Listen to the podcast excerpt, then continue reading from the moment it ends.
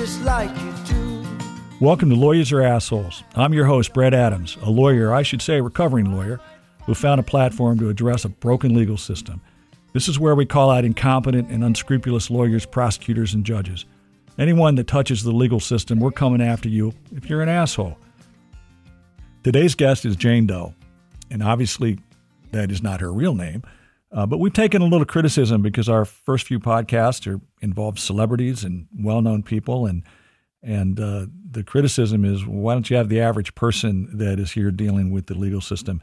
And we have that today, and you're going to hear a story that is um, really, uh, it's really hard to believe what uh, Jane Doe went through, but it turned out very well because she is a very successful entrepreneur at this point in her career. And, and we're going to talk about a judge that was more concerned about his reelection chances than he was in doing the right thing and, and administering a sentence that uh, that should have been probation instead of uh, prison time. So stay tuned. So turning to the asshole of the week. Um, now this is this is incredible. Uh, this is an incredible story. But the asshole of the week is the Harris County prosecuting attorney in Houston, Texas. Now, who am I talking about? Uh, the subject matter. The subject matter is Deshaun Watson. Uh, for you non-sports fan, Deshaun Watson is the quarterback that just got traded to the Cleveland Browns uh, after uh, 22 allegations, again, allegations of sexual assault. And his lawyer, Deshaun's lawyer, had said, uh, when asked about the 22, uh, said that all of them were lying. Now, I've been a lawyer a long time, and, and if there are 22 women that come forward, they ain't all lying. But but he was just uh, a week ago cleared, uh, went to grand jury. Case was taken to the grand jury. Here's why that prosecutor is an absolute asshole. Now, we don't know uh, if the 22 women that accused him of inappropriate sexual conduct, if it rises to the level of criminal conduct, there's a leap there. But here's why this prosecutor, now we don't know his name because they want to keep it so secret, which we'll do multiple shows on grand jury process and how corrupt it is. But um, uh, USA Today and the New York Times reported that while several women who made complaints against Deshaun Watson were in the courtroom and ready to testify, prosecutors only called one person before the grand jury. Now, if you have 22 women and you only call one person and that grand jury doesn't indict him, it could be because that prosecutor presented a bad witness. And uh, the reason that this bothers me uh, because it wasn't fairly adjudicated is that uh, the Times reported that the police investigation group uh, said that seven or that ten of the women uh, who were called were credible. Their complaints were credible and reliable. So, and and the report said, uh, and this was in the Times, and it's accurate. It's not being indicted is not a declaration or even an indication of innocence, legal or factual. More often, it's reflection of whether a prosecutor wants to equally pursue a case. And cases involving gender violence are rarely reported and even more rarely prosecuted. So the unknown prosecutor is the absolute asshole of the week because we don't know. I mean, if you call one witness uh, and you subpoena 10, do you think that two or three other women uh, may have been uh, credible to that grand jury? Now, instead, he gets picked up, and that's a whole different discussion. But you know why why the Cleveland Browns would take a guy with this kind of baggage?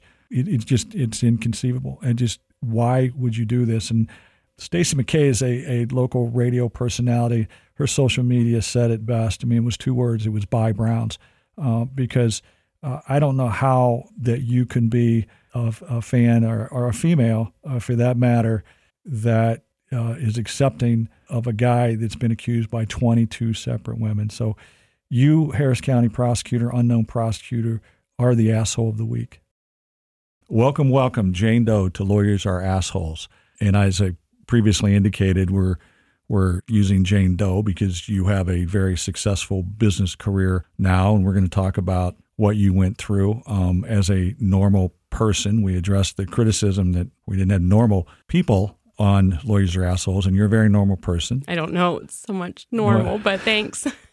but uh, we met through uh, some mutual friends, and I heard about your story because I actually, and I'm going to talk about my experience with this with this particular uh, judge as well. But um, it's really uh, when I when I tell people this story, they can't they can't believe it. So I'm going to let you tell the story. Uh, tell walk us through how this how this happened, what you got charged with. It was kind of a bogus charge anyway, but how you paid the money back. So go ahead and tell your story, Jane.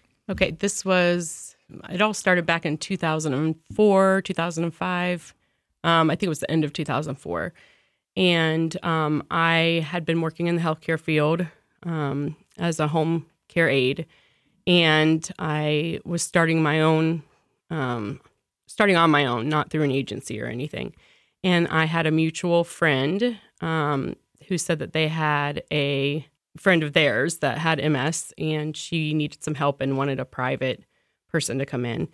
So I started working with her, and probably a year later, she, um, her and I got into a little altercation about a mouse in a trap. I didn't want to get the mouse in the trap, but um, and throw it out. But that's what started it, and it kind of um, escalated from there. And she was already upset with me about that, but I was at the same time going through a really difficult divorce. I had six little kids, all under 10 years old. And um, I, my husband had left. I had gotten to a predicament where our lights were getting turned off, and there were there were a bunch of other things that were going on. Um, but I was a signer on this client of mine's credit card, and I made a bad choice. Instead of asking her if I could turn my lights back on and pay my water bill, I used her card without her permission even though I was a signer on the card.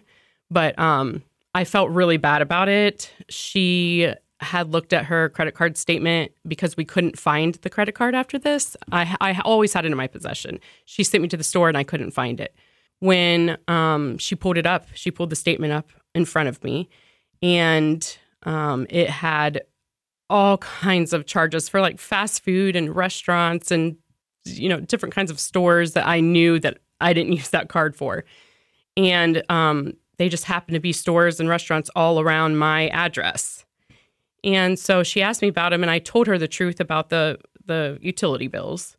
And it was. and how much how much money are we talking about? How much a, were the utility bills? It, that, was about four hundred and twenty five dollars. Okay. And so I immediately the next day went and got a money order took it to her. She told me she no longer wanted me there at the house, but I gave her the money anyway. And I told her, I'm sorry, you know, here's for the utilities that I paid. I should have just asked you. So even and though I, even though you made a bad decision, mm-hmm. you you paid the money back yes. immediately and you got terminated and and you moved on. Yes. Right? And then about 6 months later, I had a knock at my door and I was arrested on felony theft charges. Okay. Now, you had no criminal record before. You no major criminal record. No major uh, criminal record. Yeah, uh, traffic and um, stupid stuff, but Correct. nothing, no theft related offenses, nothing um, serious that wouldn't, which we're going to get to, wouldn't make you eligible as a first time offender for probation, uh, especially with six small children. So you get charged at that point, and then you go secure a lawyer. Yes. And um, we we give shout outs on, on, on good lawyers. So this so, so, this lawyer was a good this was a good yeah, lawyer, right? He I was um I had uh, gone with one lawyer, and then another friend came to me and said, "Hey, I think that you need to call Mark Collins." So I called Mark Collins and ended up securing him as my lawyer okay. from there forward. So then, what happens?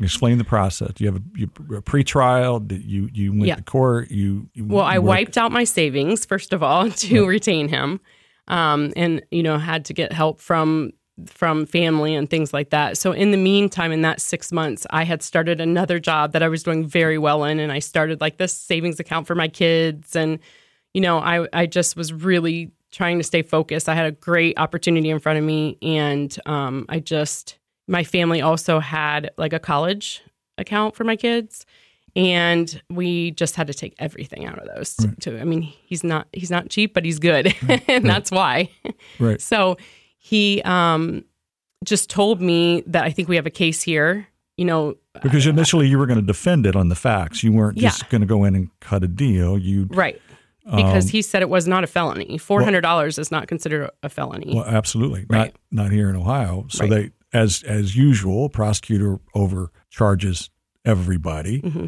Um, so his original intent was to uh, was to either leverage a plea or to actually defend it as a misdemeanor. Well, they also charged me with taking identity of another, so it was way overcharged. And he was like, "This is not taking." I, I signed my own name. I was a signer. Right. Um, when you know, it was my utilities and things. You know, it wasn't like I was taking her identity and pretending to be her. So already it was overcharged there. Right. And then he said that it was overcharged being a felony in general.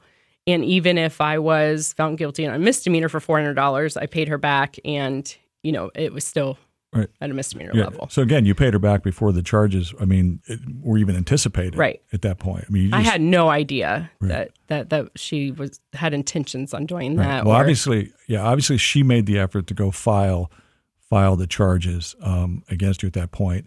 So then, then you decide you, you get a, a plea offer and explain what happened. well, with- this was 20, min- 20 months later. So almost two years later. So we fought this and it just got strung out and strung out. I mean, it was just, it, which is stressful, yeah, right? extremely. I mean, hanging That a was couple the- felonies over your head is stressful for anybody. that right? was one of the which most is again another screwed up part of this legal system on how long anything takes, um, criminal or civil. But Yeah. so, so you're at the point that you get a, a an offer. Yes. So they dropped, obviously, well, they had dropped the charges altogether because they, the judge said, this is, you, you are overcharging. And like, there was no taking the identity of anybody here. So they dropped, and I thought all char- that it was going to go away.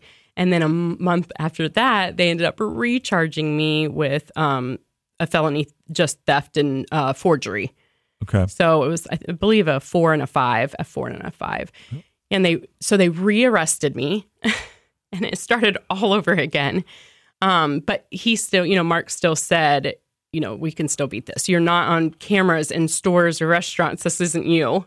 Um, after we, you know, got discovery and things. So then they came to Mark and said, we want to offer her a plea deal. The, the prosecutor and said, um, three years probation. Um, base, I mean, basically that was it. Right. And he said, you know, you're not a drug addict. I don't think you're going to have any problems with this. They're not going to, you know, it'll be easy to get off uh, of, of that paper. Um, So the it's a- prosecutor specifically was recommending probation. I mean, which they would do in that case. I Yes. mean, I've never. Uh, I mean, I can't imagine with no prior thefts, no uh, that this would not be an automatic probation. Um, I- I- it just it's inconceivable. Um, so you um, you get assigned uh, a judge uh, named Richard Sheward, who is now deceased, and actually I, because he is deceased, and I don't really want to pound on somebody's family that's not that's not here, so I'm going to hold back a little bit on on what I really think about or thought about him. But you go to court Yes. and you do the plea agreement, thinking that you're going to walk out of the courtroom on on and again, and, and I'll tell the listeners, nobody and and you very upfront with it. Nobody's nobody's defending. You made a bad decision, and you should have paid a price. But my argument, and I think most of society's argument, is this punishment didn't fit the crime. So I'm getting ahead of myself. So what? So what happened in the well, I will say too, I didn't know any better. I mean, I didn't know how the system worked, and I just was, you know, kind of just But- following whatever Mark told me to do. But you had a competent lawyer telling you, Yeah. because we're gonna we'll get to him later and what because obviously he felt really bad about what happened, but he believed he wasn't going to say, Jane, you make this plea agreement. This is what is going to happen. I mean, I've been in those situations. I've been in situations where I where I've done a deal and I'll tell the client, this is ninety nine point nine percent of what's going to happen. I can't Right. absolutely guarantee it. You know, Well, he Mark did not tell me that though. I had no idea. I thought a plea agreement was an agreement that was a set done deal. I had no idea that if the prosecutor and the defendant and the lawyer agreed on something that the judge could go against that. Right. I was yeah, I was never informed of that. So my family was telling me, no, don't don't take that. Like you you're going to have a record and you know this is going to follow you. And well, they were that- more they were more concerned about the record. Right. They, never thought you were going to go to prison. No, n- heavens no, no, Right. ever. And so I had a babysitter at home, and I right before I walked out the door, I laid a roast out to the thaw on the counter. Like I told her I would be home in a couple hours. And um, I had just made the decision to follow the guidance of Mark because I was so stressed out. I mean, it was this is just something that hung over my head. I, it was hard for me sometimes to even, you know, get through my days without being super emotional and and stressed out. So I'm like, I'm just ready to get this over with. I'll deal with the consequence of having a record later. You know, hopefully this career that I'm in now that I'm doing well in is will, you know, will, I'll go somewhere and I don't even have to worry about it. So um, I get there and he tells me before the judge even starts talking, he says, if he, you know, imposes a sentence, don't freak out because at the end he can say sentence suspended, you know, right, and X amount a, of um, yeah. hours for community service yeah. and three years. And probation. that's not unusual for listeners to, to for for a judge to impose uh, even even incarceration, but suspended. That's not unusual at all, and that's why he was telling you not to freak out, right? Just to be prepared for it and you were. So he so said, he so imposed he said, two years and I think it was oh nine months, two years and nine months, maybe a little bit longer. No, I think it was three years. That's what it was, three years and nine months because I freaked out. Anyways, and I kept looking at Mark and waiting for him to say, you know, sentence suspended.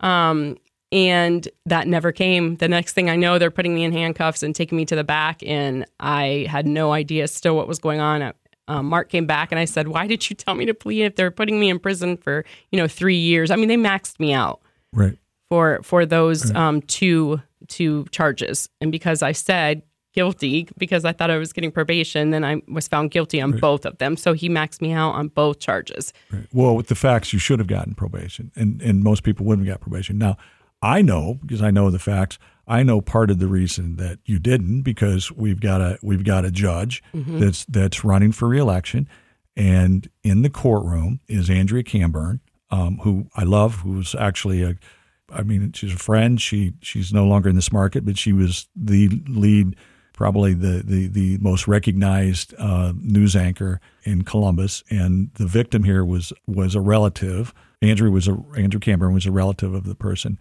and uh, this judge wasn't about to risk giving you what you should have gotten, which was a sentence hanging over your head and probation, which would be what 99% of all the population would get.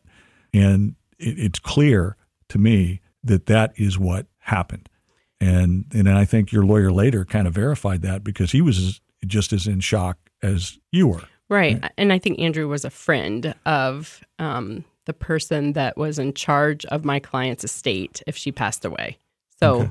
but there yeah, was some, so there was like a mutual friendship there. There was some relationship right. there, and she's sitting in the yes in, in the courtroom, and there's no no no aspersion against her. She's there defending her friend, but it goes back to which we're going to talk about in my in my rant uh, at at the conclusion of the interview, which is uh, this is why in Ohio that we cannot uh, we cannot elect judges because this guy was afraid afraid of his own shadow. Um, and and again, he is deceased. But I will I will tell you this: in my I don't know a lawyer that ever had any dealings with him that ever had a good thing to say about him. Uh, I had my own personal experience, which I'll um, interject here real quick. Is that I was actually a, a party, a plaintiff in a in a case where he actually ruled in my favor um, initially and we had had some disagreements in the courtroom, and uh, we went back into chambers, and uh, he says to me, and, and, I've got two lawyers. The other side's got two lawyers. There's five, six lawyers in there, and and he says, "Mr. Adams," he goes, uh, he goes, "You think you're the smartest person in this courthouse, don't you?" And I said, "Well, Judge, I don't know about the smartest in in the whole courthouse, but I know I'm the smartest one in this room." Now, no lawyer, I'm telling you, and, and I wasn't. He was such a dick when he said it that my response uh, was appropriate. Now, the, the problem is, is that most lawyers don't have the balls to stand up and, and defend themselves like I did. Now, he didn't say he didn't say a word. Now, I think he's probably shocked. I know that my lawyer was was out of his mind because he told me afterwards. He goes, "I I, I, I can't I can't I can't believe you said I can't believe you said." I said, "Well, it was appropriate. I mean, he came after me, all right, and um, but that's just the way he was. He was just an elitist, arrogant asshole." and it obviously hurt you because you got a sentence that was based on him getting reelected. So he put his interest ahead of yours, um, which and it happens in states where judges are elected all the time. all the time, and it's. Un- I didn't even know that at the time. I had no idea. I mean, I didn't even keep up with things like that. Who was being, you know, up for election as far as our judges and things like that. But, you know, Mark, I know was in shock too. Um, he kept saying, you know, we'll file judicial, but he did warn me too. I will say that he said, I'm going to tell you right now, this is probably one of the worst judges that you could have got. Not that he was saying he was a bad judge. He was saying one of the toughest. Yeah, he was. He bad, said you. Yeah, he was we, bad, we could have gotten a better, yeah, you know, you chance got, with another judge. Yeah, but you could have gotten a better draw because he, right. he he was he was a harsh harsh guy. You know, again, it goes back to. You know, and he doesn't give judicials. He told me that. He said he doesn't normally give judicials, but we will file. And he sent me a letter. Um, that was in June. Um, and in July, I remember on July 14th, he had sent me a letter in prison or in jail. I hadn't been transferred yet, and said that he was surprised as I was. He was he actually apologized and said, "I am so sorry that this happened. This is not what we agreed as a group with the prosecutor." And I, he made it sound like the prosecutor, judge, and him um, he said, you know, I will file your judicial for free. You know, I'm not going to charge you yeah. anymore. And, um, but you know, he normally does not. I'm telling you, just so yeah. you don't get your hopes up, he normally does not well, give ju- judicials. Uh, for the listeners, judicial releases, if you, you spend 30 days in, well, the reality is that anybody that's ever been in jail, you don't need more than a week to show that how severe a shock it is. I mean, let alone, but you you served actually 18 18 months. Well, right? no, no, it was a little over the two years, and then uh, he filed judicial release, and and the and Judge Sheward did let me out, and they said this is only the third one he's done in in you know x amount of years, so they were surprised, but he did let me out a little early, and well, then um, my, my, guess is that those are six year terms. It was probably after. I mean, it was after he was elected. It was, yes. Yeah, so he didn't have he didn't have that th- that same pressure on him at that point. But but I don't know. This was uh, one of the reasons. I'm not sure. I mean, I got approached early on in my career to run for judge a hundred times, and um, I didn't want to. I didn't want to do it. I mean, I, I knock on wood. I was really having some success when I was doing, and I didn't want to take a pay cut to be to be a judge. But I've always been, and I just don't know that if I'm looking at you and I see these facts. Well, I know I know I would not have put myself or my being reelected over you um, and put you in prison with six kids. I mean, I couldn't. I couldn't do it based on the facts. Um, I, I, couldn't have made that made that decision. But but you look at him. This guy can't. This guy was never going to be able to practice law outside of being a judge. I mean, that's that's why they fight so hard for reelection and stay in that position because they, they can't go out and practice. I mean, they're they're they're either not they don't have the the intellect or the work ethic and and they'd rather have that state job with PRS to be to be the judge. So you you served the time. You you you got out, and again, I'll say it second, third, fourth time. You you committed a crime and and you admitted it. You paid for it, but 20 months uh, in in an actual prison, I think is pretty excessive. What what effect did that have on on your family? I mean, I mean, my kids suffered the most.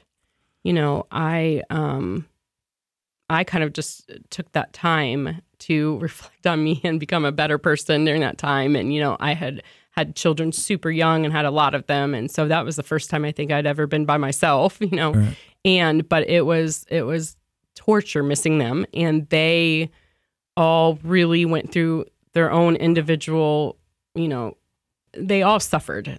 And still to this day, there are repercussions of that. You know, I still, um, see things that I know, you know, and they and they still will say sometimes they're angry or you know, and they're right. adults now, um, right. all except my youngest, and right.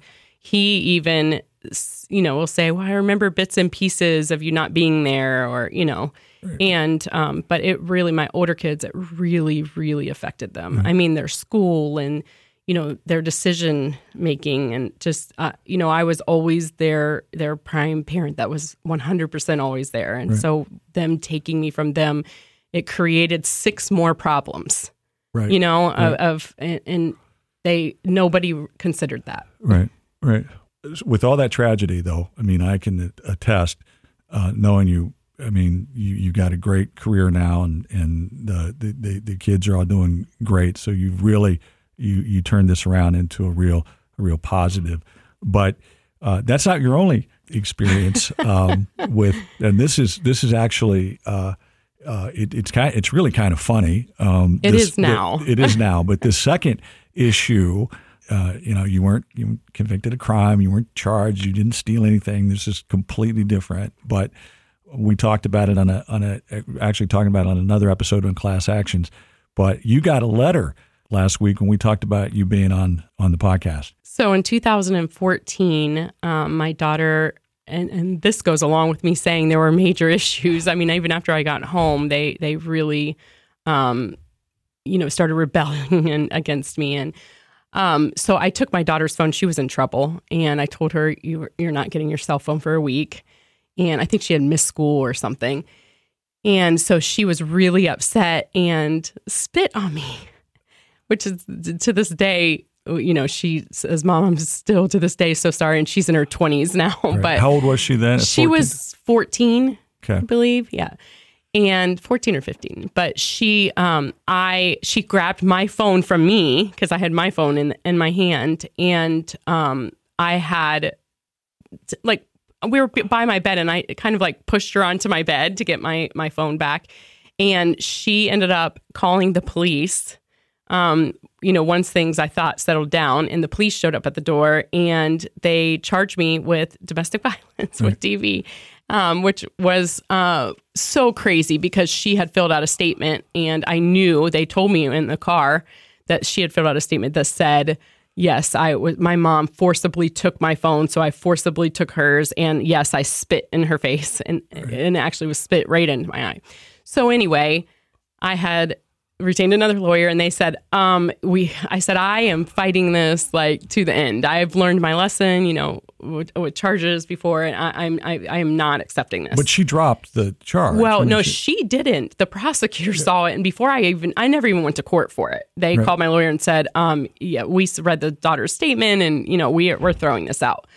Um in the means uh, uh, so i received a letter and it said Well, let's that back back up. in two let's back yeah. up one sec. Let's back one sec. So that so that um, eh, listen, most people, their fourteen year old kid spits in the eye. yeah I don't know what I'd do. I mean, I'd, I mean, I hate to say, I'd probably smack them upside the head. Never, never hit a child, but whether you grabbed her, or it, that, that's not what we're talking about today because this was this was over with. This was Wait, this was this is this was back in dismissed. 2014, like years 2014, ago. the- and the prosecutor dismissed it. Yes. and then you get a letter last week that says It said that in 2014 that I was I'm named in a lawsuit because the um the county uh, that I was in um took pictures of tattoos that were in a private area.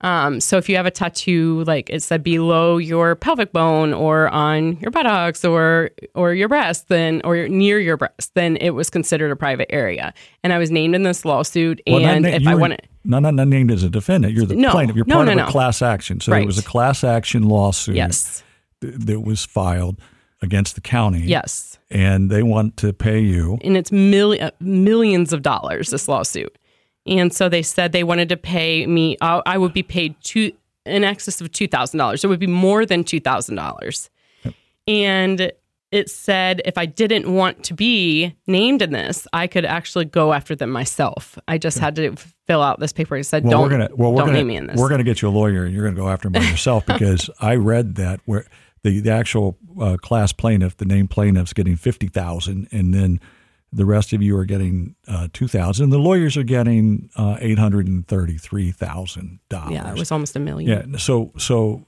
uh, you obviously you have a tattoo because they took pictures of it, right? Yeah, I have one that So goes. what happened in the in the this happened in the jail, and and how did they explain it to you? Or what? they just basically said that I was one of these these women that were in the system with a picture of a tattoo that was on a private area. Right. And so, and I have one, um, you know, on, on my chest that isn't like, I mean, it's, it's not like you can see anything, but you know, just my like So did you sternum to- bone. So did they make did they make you undressed, uncover to take a picture They of did. that tattoo? They did, and it was. I guess it was against our our rights to take a picture as for a misdemeanor for them to ask us to undress and take pictures of tattoos. Okay, so this was something that the the Morinek jail keepers thought was pretty cool, so they would so they took the picture. Yeah, and it wasn't a female. I remember this because I thought it was so strange that they were doing that for a fem- it was not a female? No, uh-uh. it was male. And and so they said they asked you if you had any tattoos, and Yeah. you said yeah, and you said where at, and you said here, and they said take your Yep, we Sure. need a picture of it. wow, wow, Yeah. okay, So that, uh, yeah, that was okay, well, that was a surprise. Okay, well, we're going to get you a lawyer that specializes in that area, um, and it's incredible. Two and a half billion dollars, uh, two and a half million dollars settlement. Lawyers get eight thirty three. Lead plaintiff gets fifty. Really, be interested to find out what uh, what happened to her to get fifty. And uh, of course, she put her name on it, which usually those class action main plaintiffs get a little bit more money. But uh, there's a big difference between fifty grand and and and two grand. So, uh, but and they uh, and it also said they w- were giving them three years to destroy all the photos, which I thought was a really long time. So they're able to to, hang on to them for well, three years. My guess is that they- they- they're probably keeping them for the people that opt out of the class and go after them. I mean, there could be could be a reason for that, but but anyway, so I really appreciate you coming in and telling your story because I I think this is this is what we're trying to do with the podcast. We're trying to bring out crazy situations, crazy situations like this, um, and and even if you know you go back and even if the judge thought you deserved incarceration, and and I've just seen the judge would do the county jail for thirty days, but a three year sentence on this amount of money and these facts, And ran consecutive, not concurrent. which is even worse, Right. I, which is which is insane. But I think people hearing this, um, you know, they'll pay attention. Um, they'll pay attention to this. You know, this judge obviously he's not hurting anybody anymore, but um, that's what this guy did. I mean, he was he was uh, not well respected. Would be the grossest understatement that I could say in my experience with him personally, and uh, my opinion is and, and expressed by other other people. But I really appreciate you telling this story, and and I want you to do it because I, I think people need to hear it. I, they need to hear the fallacies in our judicial system, and especially with elected judges that made this decision to send you down the river as opposed to I mean being concerned about his own. Thank you for That's what I'm having me. I appreciate it. Thank you, thank you for coming.